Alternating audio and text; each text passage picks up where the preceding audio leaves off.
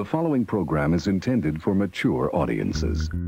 You're listening to Bottom Shelf Recording Talk. Sounds boring. Oh my, yeah. With your hosts, James Seabrook. Okay, you were paying attention, but the idea is clear in my head, but translating it into English is not. That's brutal. I understand the hypocrisy. And Joey Roach. I don't even know what you do. I was just told you were the man. Some people would say I'm overconfident. That could be my ego talking, though. I'm trying to think of the right word. Oh. Yeah. Must be a tough word. Next subject. You're bored with this one? You don't hear us gassing on about it. Keep using the word. I don't think it means what you think it means. By the way, you know, when you're telling these little stories, you have a big mouth. Here's a good idea. What are you even talking about? Have a point. Why are you airing personal matters with complete strangers? It makes it so much more interesting for the listener.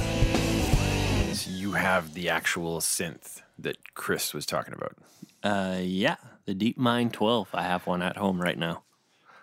I don't own it. It's just on loan from the store, but yeah. Is it new? Is it used? I don't know. I don't know anything about it. What is it? It's Behringer's brand new synthesizer. Oh, it's a Behringer thing? Yeah. Oh. $1,400, and it has more features than like a $4,000 synthesizer from like what was his name? Dave Smith, I think. It's the guy. He didn't design it. Or you mean like a Dave Smith synth? Dave Smith synths are like $4,000 on average, typically. At least I think they are, because everyone I want from Dave Smith is in that $4,000 range. But the DeepMind is $1,400 synth and has more features than some other synths out there. Okay. What kind of it looks cool. Is it a digital thing? Is it an analog thing? I think it's a digital synth. Mm. I don't know, like it's got a lot of knobs. Yeah, I like that. And it looks like it's largely one knob, one function. But it isn't. What? There's buttons on there to shift what they do. That does make sense. Yeah. So like the knobs will, or well, the faders, I guess, will actually serve like your typical functions as long as you don't go deep into it. Right. But you do have the option of going really deep into this thing. Gotcha. See, this is the look of like the general function of what I want in a synth for the studio. Something that looks pretty dynamic, can give us a lot of different juicy tones, but yeah. It has like it's a synth like that faders and knobs like, that I can turn that don't have to have multifunction. Well, thing I like about it is it's like easy to use. Mm-hmm. But at the same time, if I want to, I can get like pretty far into it and be confused to all hell. Yeah, yeah. Any issues because it's Behringer? Not yet. Not yet. Behringer's been pretty good since the buyout. So the buyout? Okay. Behringer was bought out by the music group or whatever the parent company is, who owns like Midas and but that is Behringer. Yeah. Yeah, but so Behringer has like since they released the X32 essentially. Mm. They've gotten better quality products coming out, it seems. Fair enough. While keeping like their pretty low price stuff, yeah. It's like the X32, that's a great mixer. Okay. For what you get and the price you get it at? Sure, it's still about $3,000, right? $3,500. $3,000. You got all the effects you can need, 32 channels. I think it's like 16 auxiliaries. Something ridiculous like that. Yeah. Yeah. Super functional as far as digital consoles go. Yeah. You know? I mean, it's not a console I would use for a studio or something, but like for if I was touring or something, I would love a Behringer. I recorded a metal show in November, maybe, and in November early. It was the first show at the Forge, when they opened up for their soft open. Yeah. And I just brought in my laptop, hooked up USB, and then recorded using the Behringer preamps. Yeah. And they sound fine. Yeah. Yeah. I mean, it was a metal show. Well, whatever. I mean, it's a great board for what it, like the price and everything. Mm-hmm. Like if you need an affordable 32 channel console and effects, like you may as well buy that. And then if you have the budget, I mean, sure, go with like one of the more higher end digital boards. But is it a control surface as well for your DAW? The X32? Yeah. Because I know they've released the fader software in the X Touch series, right? Yeah. That are dedicated control surfaces. But I don't know. I think like some versions of the X32 have like abilities to function with DAWs or something. I'm not entirely sure. I've never used a X32 as a controller. Yeah. Yeah. That's fair. I have an MCU. You do. Yeah. You have. But I am thinking of buying what is called a Console 1. The only thing that's kind of... Isn't that the Softube one? Yeah. Yeah. They got a new version of it where they have it mapped out for UAD plugins as well. Oh, nice. Like you could take the software instead of getting the SSL 4000 or whatever it is. You can then load up some UAD plugins in there. So sweet. You could have an 1176 with a Pultec EQ and control it with that. The only thing turning me off about it, though, is I don't know if I can program it myself to work with other stuff, like third-party plugins. And they're not very clear on that. Like, which means you probably can't, because that would be a big selling point if you could, right? And that's kind of what's turning me off on it, is just like, well, what's the point of having it if I can't program it to work with my other stuff? And I thought maybe you could, because essentially all that is a MIDI device. But maybe they purposely didn't make it communicate properly via MIDI so that you could do that. Yeah. But $500, it's cheaper than it used to be. 500 American though. Yeah, it's like 600 Canadian. Oh, that's not so bad. Yeah. Yeah. When it used to be like $1,500 Canadian. Really? Yes. Oh man. Yeah. And this is the new version that's worth $500. The Mark II. The Mark One is the $1,500 or whatever. Did they make any substantial changes to it? The most substantial change is just that it works with UAD. Otherwise, it's the same thing. Another change is where they built it, because they no longer build it in Softube's factory office or factory, I guess, or whatever it is. Yeah, I think because they have a partnership with UAD, it's wherever UAD builds their hardware. No kidding. And thus they're able to do it for cheaper or something like that. Okay, cool. I don't know. They have a partnership where they're no longer building it at Softube. They're building it somewhere else.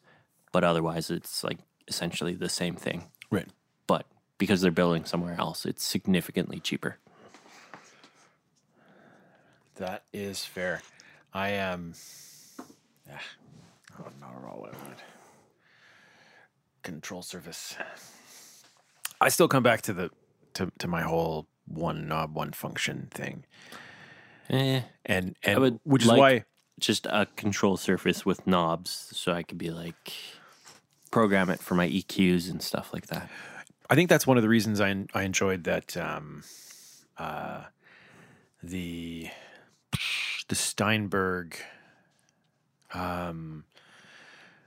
that one knob controller that I had.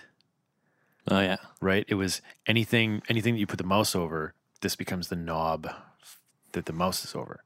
Yeah, but I'm trying to get away from even using the mouse unless I'm just loading up inserts and stuff like that. Like I just want it so that you know, if I want to adjust the threshold, I could just do that and then go on my MCU, select a different track and do whatever adjustments I need on there as well.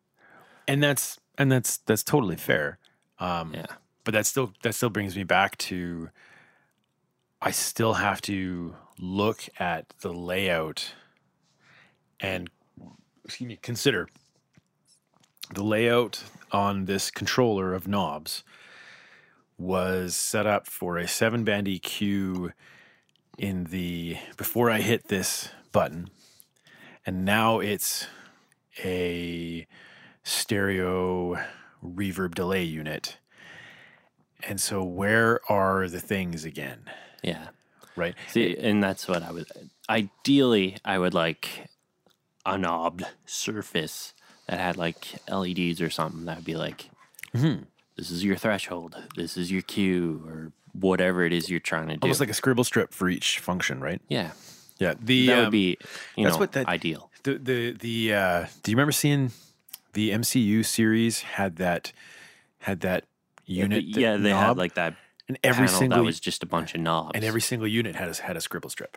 Yeah, I don't think they make that though anymore. No, they stopped making it 5-6 years ago, specifically because the scribble strips didn't last very long. I've noticed that in my MCUs, my scribble strips, they mess up every now and again. Mm. And sometimes, I've gotten pretty good at just knowing where my tracks are, so I'll just push the bank and then know like, okay, track 8 on this strip is whatever. Yeah. But what I used to do with the do you remember? Were you ever here when I had the Tascam mixer? No. But you remember what that thing looks like? Yeah. So I used to. It didn't have scribble strips at all, right? But it had 3 banks of 16 faders, or 3 layers to the 16 faders. And I would actually have 3 layers of tape to tell you what everything was. To tell me what everything was, and I had, it had all the layers on an individual button, so you could. I want layer 1, which is channels 1 to 16, and there's what that layer is. Mm-hmm. Channel, layer 2, 17 to 32, right? Yeah. And I would actually create blank tracks to space things out to the next layer if I wanted them, right? like if I had my drums channels 1 to 14, and then bass, and then my guitar tracks would start. I'd add a blank, I'd add an empty channel to 16 to push all my guitars to the next layer. Okay. And then I wouldn't have to think about them at all, right? Yeah. Right? I wouldn't have to think, okay, 1 is here, switch the layer, 2 is here. Yeah. And that was easy enough. I've kind of got used to not having anything tell me where things were. Mm-hmm. So, because even if that strip was working on my MCUs, it's so inconvenient to like look so far up when I'm looking down at a surface, and I have to look at the very top of it to know what I'm doing. Well, and it's so easy. Or what channel I'm playing with. I think that's one of the reasons I started to like appreciate the Avid Artist series, because those scribble strips were at the bottom. Yeah, I mean that'd be more convenient, but I don't know. Yeah. Even before I went to Before I even went to consoles, though, like with my templates being as big as they are, like I've gotten used to just knowing where that track is there, because right. My templates are always the same, so I know, these 3 knobs are my kick drums, these 3 right. or these 2 are my snare, and just yeah. So I don't know. Yeah, well, I know most people don't do that apparently, because setting up templates is time consuming. But I don't know. I don't find it time consuming. I don't find it time consuming either. Like, I spend several hours the first time I make a template. Sure, but I load up everything, and then it's essentially like it saves me time, because all I have to do if I wanted is to send to a reverb. Like I have a couple auxiliaries already set up with reverbs or delays on them, and all I have to do is just engage them, because right. I usually have them bypassed. Just engage, find the reverb I'm looking for. Mm. Usually the one I use the most is like loaded up already, so engage. If I like it, then I'll play with it to make it fit the song. Yeah, yeah. And I find I don't do the few things that I do regularly, template wise, aren't worth me spending the time fitting tracks into a template. Mm. You know, like the only things that I do regularly. But I have my bass trick where it's like, I need a template for that, or else it takes me 15, 20 minutes to set up a bass track. See, now that's totally fair. And that's probably my argument for just using a multiband. Yeah, but no, I know. I don't like many multibands, and many multibands don't give me the controllability that my multiband, essentially my own multiband thing does for me. If there was a multi-band, every effect you can imagine on every band, that would be great. But that thing would be a DSP pig. The Isotope one is that. It's a multi-band compressor, multi-band stereo widener, multi-band saturation.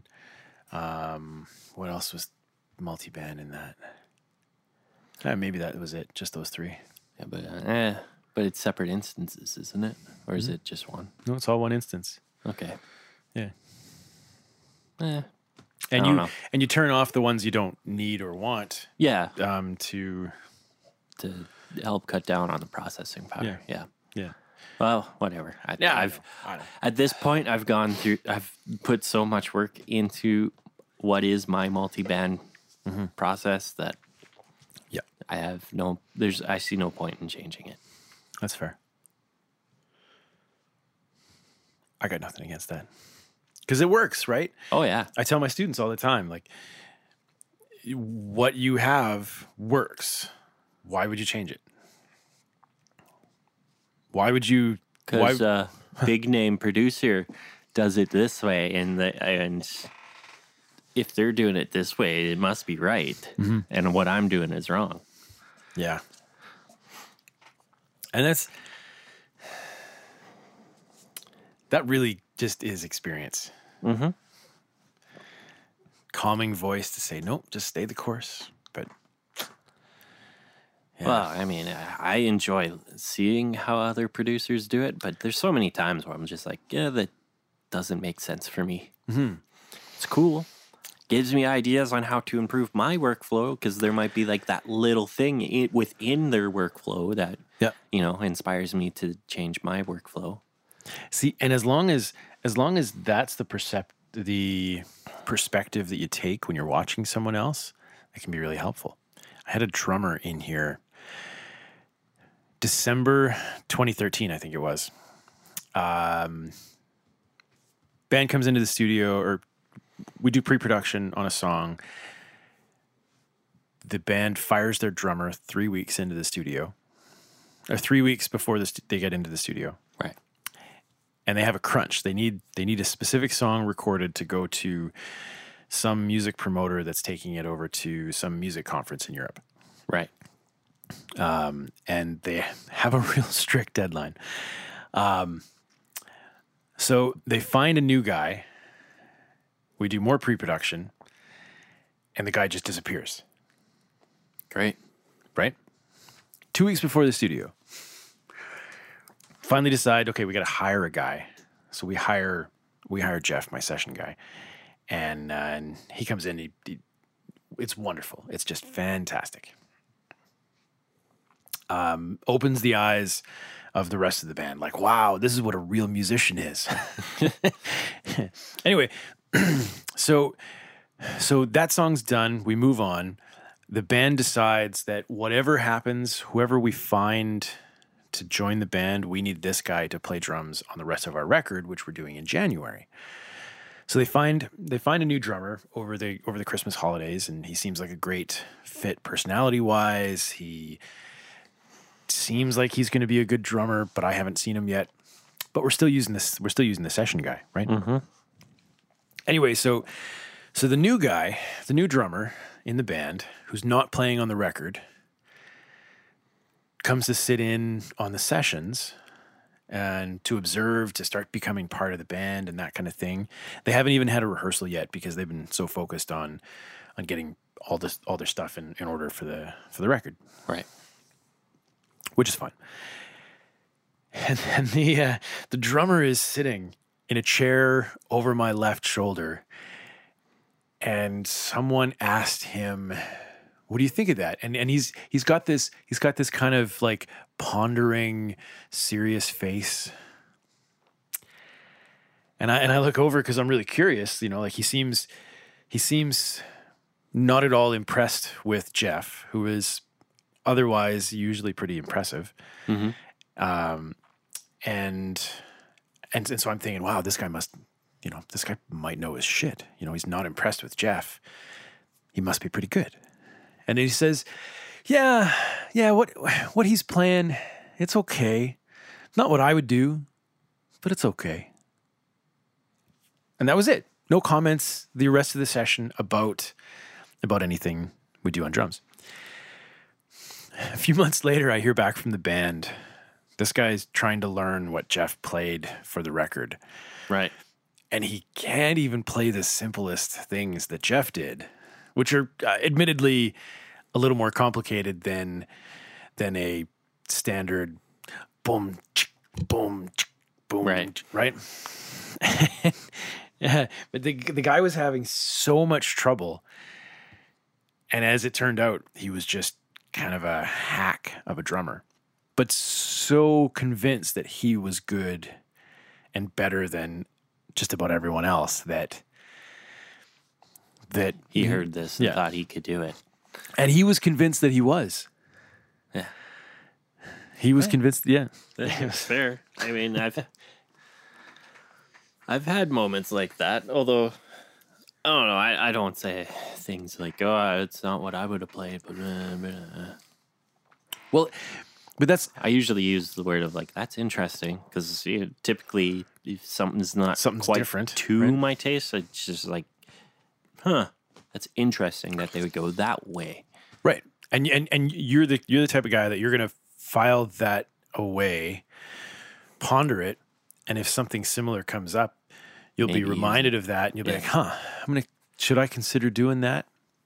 Nope, I'm going to do it my way anyway. But at least you've logged that as a... And I've had moments where I've listened to songs and go like, oh, that would be an easy part. And then I play it and it's just like, how the fuck does anyone play this? Suddenly it doesn't seem so easy. Yeah, and I mean, that's kind of the mark of a good musician is they make complex parts sound easy. Sound really easy, that's right. Yeah.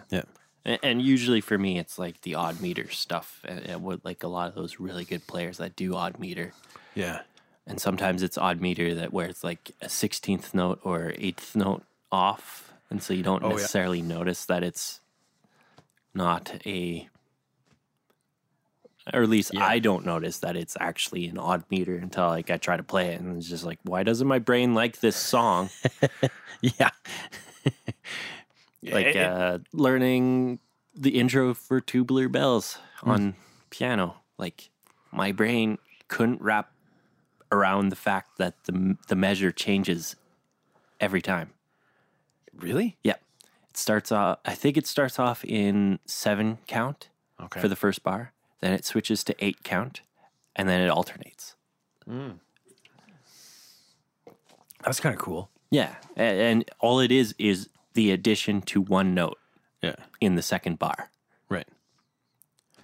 And it threw me off. It took me a couple weeks to like of me like sitting there like going playing at like quarter speed and trying to figure it out, and then eventually it triggered in my head.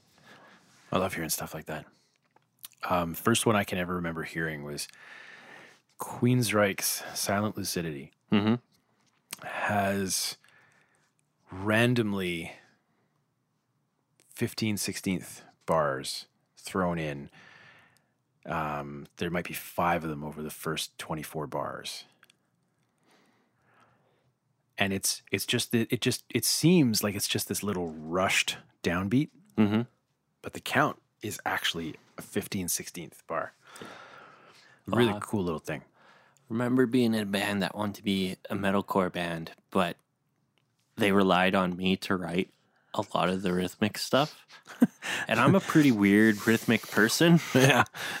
And I eventually had the person who wanted to be the lead guitar, like he wasn't a better player than me. It's just I don't like being lead guitar. So if a player wants to be lead guitar, I say go ahead.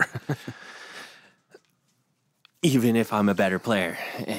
And I think a part of that is because like almost every band I've ever started, I've had to be the lead guitar because nobody could play well enough, even though a lot of the times the guitar players did want to be more of the center light than me. I don't care for the being the twiddly doodly dude. Yeah. But in this metalcore band, they relied on me to write the backbones of the songs. And I remember one song I was in the process of writing, they hated me because I switched from 4/4 to 15/16. Oh, dude. And to be fair, it was a 4/4 riff for several bars. And then there was like several bars of 15/16. It's just the part I came up with was in 15/16. And I liked it. I thought it fit. And you wanted to keep it. And I wanted to keep it, but they couldn't, like the drummer couldn't keep up with it. And I had to tell him like, no, this is 15/16. Here, listen to the click. And the click was stupid fast because it's 16th notes at like 170 beats or something like that. So it's like, and so I had to accent like a bunch of notes in the click so that they understood how it worked. And yeah, that'd be a cool challenge. I would hit you while I was learning it, but yeah, I used to love doing. Eventually, I mean, we just dropped it because I was the only person in the band that could actually play that time signature. And I mean, I admit that's a really difficult time signature to play. Yeah, unless you're playing like super slow tempos, right? But we were playing pretty fast tempos, and you know, unless you accent those. Yeah, you have to accent, I think, the quarter notes, and you would have to have like a dotted note or something somewhere, or what it would be. I think you would have to accent the eighth notes, but there would have to be a dotted eighth note somewhere in there. In 97, and I know I'm going, no, 98, and I know I'm going back almost 20 years, I wrote this kind of bluesy pop rock tune that had a ballad chorus. Yeah. But I was, around that time, I was writing a lot of post-chorus instrumental things. And this one that I came up with, didn't even realize it. I was trying to bring just a little bit of flamenco guitar into it, but on electric with dirty guitar. So just a little bit of like the strumming pattern. Anyway, so it was a 12/8, not quite a shuffle, but it had a little bit of that feel. Mm-hmm. And then as I'm writing, I just randomly didn't even realize it at the time. I would throw in an 11/8 at the end of a phrase, but not every time. I didn't even realize it because I mean back then I knew so much less about music theory that. It was, you didn't know that there was an 11 count in your 12 count. Right. It was just this like the da-da-da and back into the downbeat instead of finishing the 12 count and then into the downbeat. It was just the drummer that I threw it at. It's like, fuck is this, man? I don't want to play that. Like, no, but to try it. It's super cool. After a few times of him listening to it and just kind of hearing the, you know, certainly not as complicated as a 15/16, but wow, yeah, My 15/16ths, it was weird because in order to play it, you can't play all 16 notes. It's just the count has to be in 16ths. Mm. Yeah, because it just has that feeling of rushing the downbeat intentionally, but you have to start the downbeat on that rushed instead of where a lot of rushed ones or a lot of push would push and then just add that 16th note to the first downbeat. Mm-hmm. I don't need to explain that to you because you understand that stuff far better than I do. Well, yeah, and I tried to explain. And I mean, the drummer I was playing with at the time, he understood that when I told him, like, yeah, we're rushing the downbeat a 16th note before. Yeah. And it is weird, I know, but bear with me. That's awesome. But yeah, the rest of the guys, they couldn't understand that I am playing a 16th note. Mm-hmm. Shorter of a bar. I've been I've been re-editing drums from a record I did in 2009, pre-studio, and I didn't realize how sloppy the drummer was. Like super sloppy. There's a 9.5 minute song where there's over 1,000 drum edits. Wow. And I only know that because I'd bounced the drum files down so that they were all same time, so that I could group edit and slip edit and no problem. But the software keeps track of how many clips I made, how many individual cuts I made. It's over 1,000. It's a lot. That sounds like the things I used to do when I first started editing and stuff, where I thought I had to be right on the bar and stuff. I'm just trying to make it sound less sloppy, right? Yeah. And the... Well, I'm just... But I know what you mean. I'm comparing it to when I was an obnoxious editor. Unlike today where it's just like, oh, that's close enough. You're only 20 milliseconds off. I don't care about that. Right. Well, and even when I'm adjusting up piece that is you're a 16th note off, let's move that.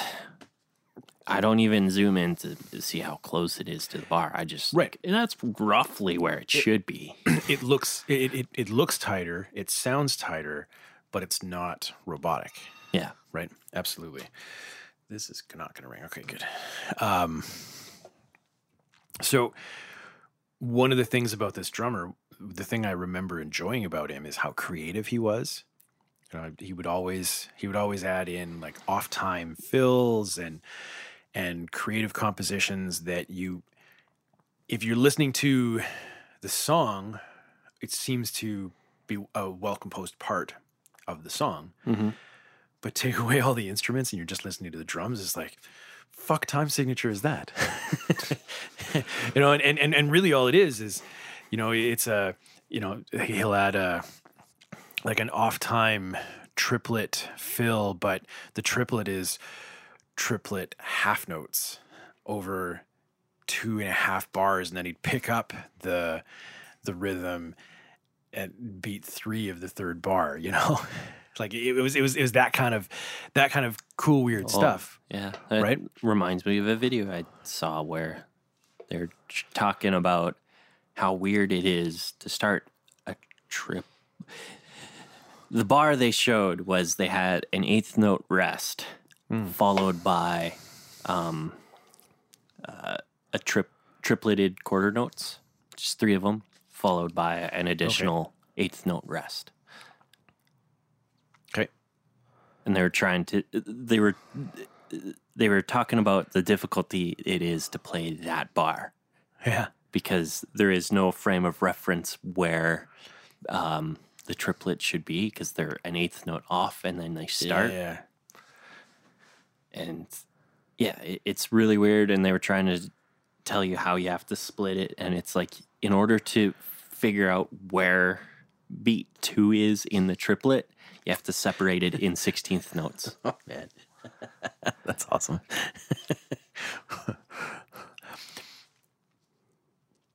I'm glad I was just editing this stuff, because I remember the trouble we had with the guitar player trying to play to that, because it didn't make sense until the whole composition was together, right? Mm-hmm. But yeah, I had to stop several times and turn the instruments back on and try to remind myself what was this supposed to sound like. Yeah.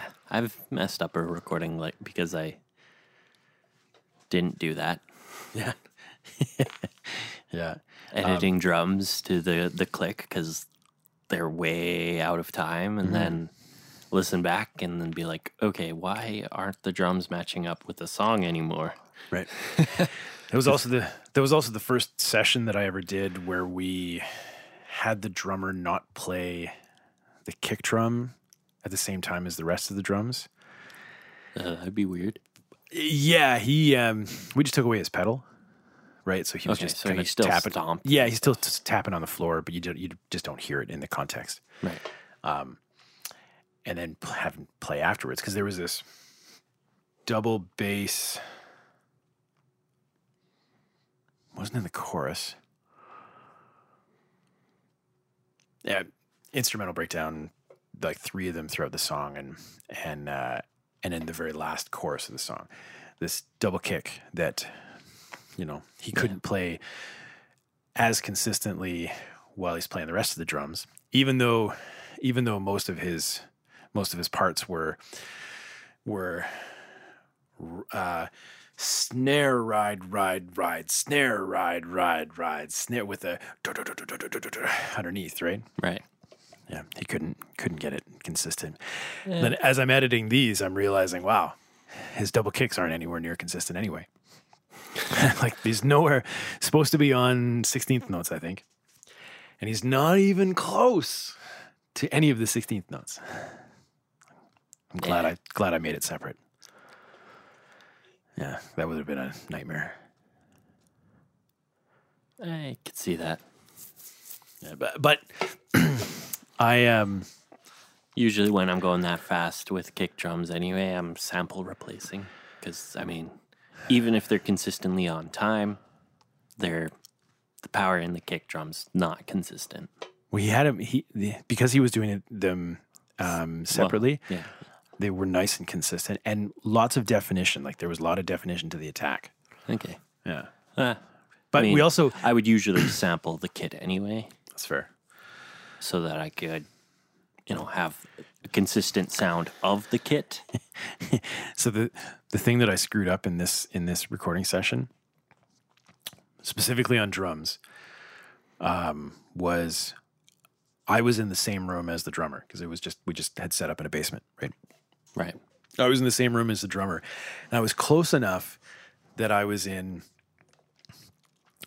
probably in a standing wave zone for about 100 hertz, and he would hit either of his floor toms, and through my headphones, I would just get this like boom of 100 hertz, right? Oh. So I found it, and I EQ'd it out. I was like, yeah, that sounds way better. And now I'm listening to the floor toms.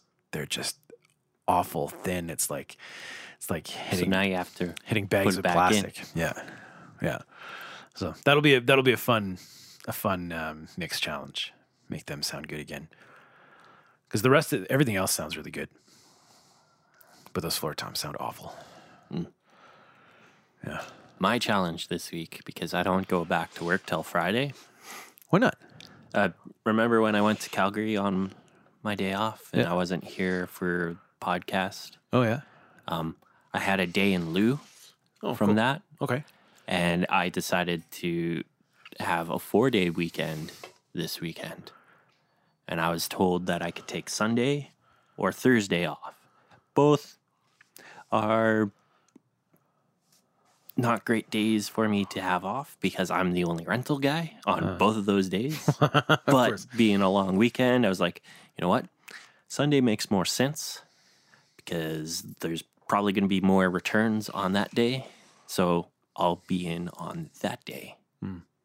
That's fair. Whereas Thursday, the things I do on Thursday is usually setting up for the weekend. Mm. Yeah. And answering a lot of questions. yeah, right? Because people, because I am the only rental guy, people come in to my department to help me out. And so I'm usually answering a lot of questions like, where's this? It's over there. What do I do in this case? You do this. Right? I got this situation. Just do this. Is it okay if we transfer this? When do they need it? Not till next week. No, we're not transferring that because I will use it this weekend. Yeah. You're almost the boss, man. Almost, but I'm not the boss. Yeah. You're just bossy. No. You should be. It's just, Dylan, who is my boss, I guess. He's the manager of my department anyway, so he's directly my boss. Yeah. But he has, because it's only us two, it's essentially I'm just the second guy in command, kind of. Right. In a way. Yeah, that's fair. And I've been there long enough to, at this point I'm a veteran of the rental stuff, and I know my way around. It's amazing what you learn being in rentals in that company, though. Like what? Well, like I knew very little about drums. Okay. And now I can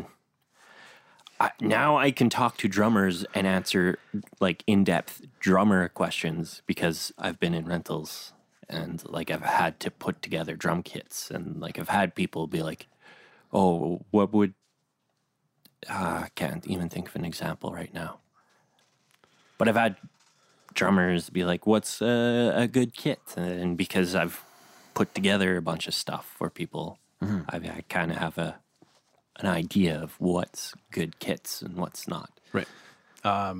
Although if it's outside of the rental stuff, then it's like, I have no idea if that's a good kit. And that's fair. I mean, it's all exposure. Are you, did you finally learn how to tune drums? I know, but I'm not good at it. All right. That's fair. They're complicated things to tune. Yeah. Especially snares. Snares are terrible. They can be. So much interaction between the two skins. Yeah. Right? That's why I find it so terrible. It's just like I'm tapping on a thing and I'm trying to determine if it's because the bottom skin's out of tune, or is it really the top skin? And I don't know. Part of me just wants to get like a drum tuner, and that'd probably make life easier. Yeah, but they don't always get it right.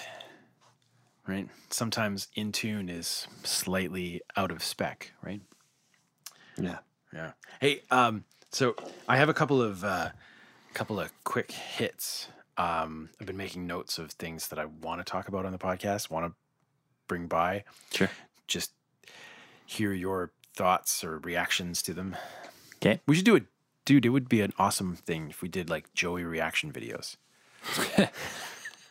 Just me laughing at you. That could be. Okay. So the most... Oh, yeah. I'm going to start with this one. I've been working with a lot of hip-hop guys the last handful of months, which is a fairly sad thing. Have they actually been showing up? Yeah. Yeah. Well, I've been making guys pay in advance. Okay. And that would do it then. Yeah. Although I made a guy pay a $50 deposit, and he still didn't show up for both of his days. Deposit? Or 50% deposit, sorry. Oh, yeah. Not $50 deposit. I would have lost a lot more money if that was the case. Right? Anyway, so a thing I've been consistently noticing, and there's been three different guys that have been coming in, and only so one of them is a rapper. One of them is that I call it that like speed metal rap. I think that's a thing. I don't know what it's technically called, but I've heard it being called like speed rap or something. Yeah, super fast. And this guy's really, like, he's really good. He's odd, but he's really, really talented. Yeah. Actually makes his career as a rapper releasing tunes. Apparently his biggest money-making region of the world is Germany through Spotify. Interesting. Yeah. And he's making enough money off Spotify to... Yeah. That's good. Yeah. Anyway, so two of the three songs that he's brought me have had instruments in them. And, like, I'm not making the beats. He's working with some other guy that's making the beats, and I'm just recording the vocals and then mixing it, right? That's pretty, like... Yeah, pretty common. So what he's... two of the instrumentals have come in with instruments that I would swear don't belong in the key. Okay. And one of them was buried in the mix quite a bit, but the other one was the bass. Like not the kick drum, but the bass. Yeah. Like it was super low and super sub, but I would swear that it was not even close to the right key. Because the entire time I listen to it, it just makes me feel uncomfortable and uneasy, as though I'm listening to an Eastern scale. Okay. You know, like those quarter steps that always make me feel odd. But I know, obviously, like a few years ago, according to some of the people I know who do work on rap, being out of key was a thing in rap. Really? A while ago. So maybe it's still a thing. I have no idea. I don't have my finger on that pulse. So it's just such a weird thing to me. Yeah. You know, I can understand it if it was Eastern scales, because that's their thing, right? Yeah. They hear that as completely natural, where we hear that as a little weird. But but both of these. Anyway, so it was him doing this speed rap thing. And then another guy, I think we're 5 or 6 songs in. Young guy, again. Really, really talented, wonderful singer. And doesn't really rap. He mostly just sings, and he's got beautiful falsetto. More of like an R&B kind of. Yeah. I don't want to get into the subject material he's singing about, because that's a debate that we don't need to have. Okay. But again, a couple, maybe 3 of the songs that he brought in, and he's working with 2 or 3 different producers to making his beats. Although he's just buying his beats off of, like, YouTube guys, right? Yeah. That's a pretty common thing, too. Yeah. Some of the songs, again, the bass sounds out of tune. Mm-hmm. And then one of them, the piano was definitely doing something that was either dissonant or just, like... 2 consistent wrong notes in this run of the piano that the piano is doing. It was like they were throwing in a wrong major. Probably throwing in like MIDI loops of some kind. And that could be. Not whatever they were writing underneath that was clashing with it chord wise. I see that all the time. Really? With a lot of people who don't quite understand how music theory works, and they will. Or they don't have the sensitivity to notice it? Yeah. Well, yeah. I've seen people take 2 loops that are not in the same key, combine them together, and think that they're done. Despite the fact that they're not working together, that something has to change in one of those loops. Yeah, that's super weird. It is weird. But, I don't know. But described like that, I can understand. I can see the disconnect, especially if it's a producer that has... And then there's weirdos like me who purposely do that. Yeah, no, I get that. But that's the thing is, like, I can see if it was done intentionally. Usually when it's done intentionally, you get odd rhythms with it, though, like dotted notes or like tripleted dotted notes. Yeah. Something that you can tell, like, this is supposed to make you feel uncomfortable. Yeah. And this was not that. Yeah. Anyway, yeah, I've actually enjoyed working with both these guys, despite these problems. Totally different styles, obviously, right? Like one guy's the smooth R&B singer with the beautiful, and the other guy's the speed thing, and he's aggressive, and he's got gold. He's got his front teeth is a gold grill. Because you gotta show off that money, man. No, but he's the anti-gangster rapper. Like, he talks about, one of his songs was about a human centipede. Right. A mad scientist making a human centipede. This last one was a super angry song about, I can't remember exactly what it was about. Another song was was promoting reasons to not kill yourself. Oh, that's good. Right. Yeah, I mean, like his he's very much not into the gangsta lifestyle, like that useless side of rap. I think it's useless. Yeah.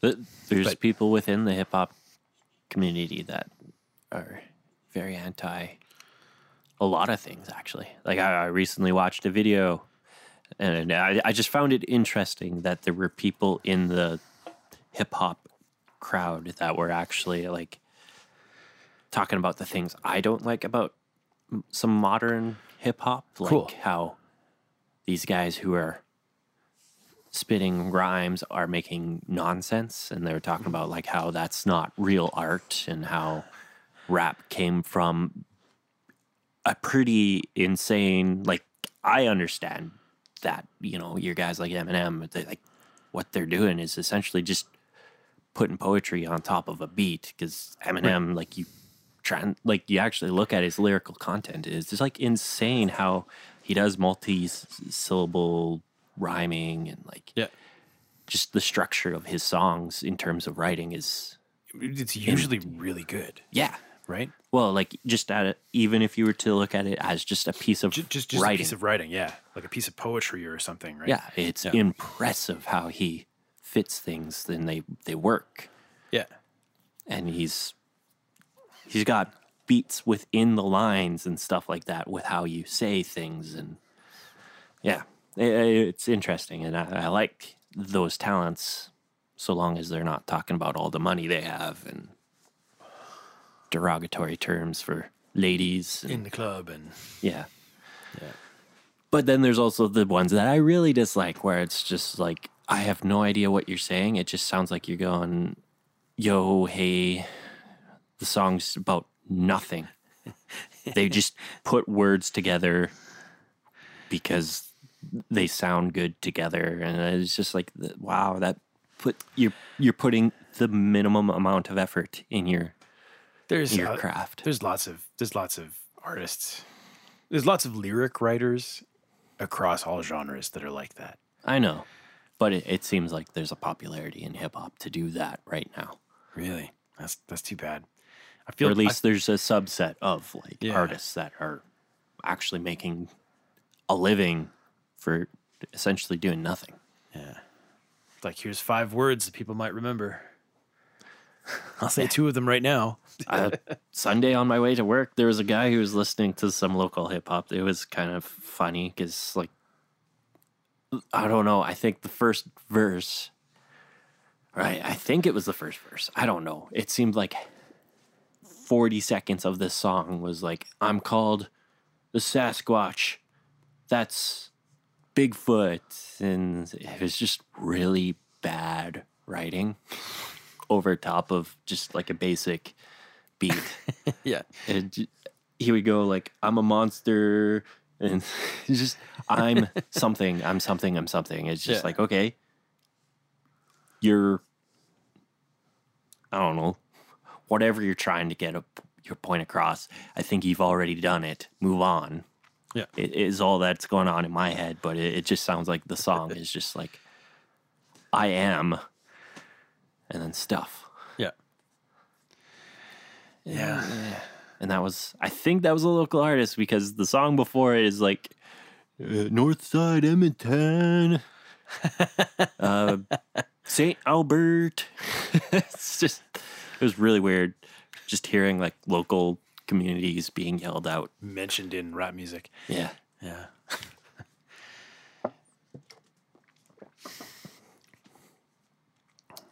Yeah. And it's like, I don't know, it's got this vibe of like, I'm a gangster, but it's just like, there is no gangsters in Edmonton, not like actual gangsters, like how real gangster rap is, where it's like members who've, maybe they've killed people and they're talking about that. Or at the very least, like in the dawn of that gangster rap, like people who have seen that kind of thing. Yeah. So, I don't know. Yeah. That's another thing I don't like about rap is just the disingenuine people. The people who are more like talking about actual life experiences. Those guys I appreciate. But it seems like there's so many of these suburban kids talking about being a gangster. Well, and I think that's exactly right. It's the suburban kids that grow up on this stuff that say, hey, man, you know, I just got to talk about life. And like, what are you going to talk about? You're going to talk about the SUV your mom drives you to school in? Like, come on. Well, I mean, they could probably have some things they could write about. Sure. But because the stuff they grew up on is about having a hard life, they've never actually experienced that kind of hardship. Yeah. Even the ones that are dramatic enough to think that their lives are so hard don't have any clue. No. Yeah. Well, we just isolated the whole group of people. Yeah, fuck them all. Even the ones you're working with. You know what? I don't feel like I'm working with anyone right now that is that disingenuous. Yeah. I just refuse to work with rappers. And I mean, it's nothing to do with the fact that there were rappers. It's just my experience with them and the fact that I'm not into the music. It just doesn't make sense that I work with them. And I got friends who all work with them. So, like, if a rapper approaches me, it's usually like, you know what? I'm not a good fit for you. I know this. Here's these people. Yeah. These guys actually like that style of music. Talk to them. Right. 'Cause they'll do a better job than I could ever do. Their half-assed job will be better than my best job that I could do for you. Yeah. And again, that comes down to experience, right? Yeah. You know, you don't care enough about the genre to go out and get a lot of experience. So, yeah. I mean, it really just comes down to the experience of having taken jobs of music that I didn't care about. Yeah. And, you know, it didn't suit the project. Right. Like, I don't know. I think everybody who does this for any length of period of time has that moment where it's just like, it doesn't make sense for me to do music that I'm clearly not into. Right. Although if you're a studio owner, I don't know, you probably find something. You know what? That you like. I certainly at the beginning I was taking absolutely everything, but I find more the last year. I'm gradually moving away from that. I'm turning down a lot of the hip hop that comes my way. Except for the guys that sound interesting to talk to, because then my hope is, you know, assuming they actually want to pay, because then my hope is that I'm going to find something interesting. And you're right. I do tend to find interesting things in music that I didn't think I'd be into, right? No. Yeah. And I'm sure I could find some interesting things in hip hop, but the only hip hop artists coming to me aren't the interesting ones. Yeah. Yeah. I guess that we gotta go. So see ya.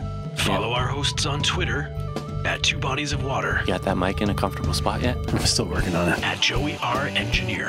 I can't even talk. I don't remember what my point was. This is a boring podcast. I realize at the end of this, we didn't introduce ourselves. On to the internet you go. Go switch off.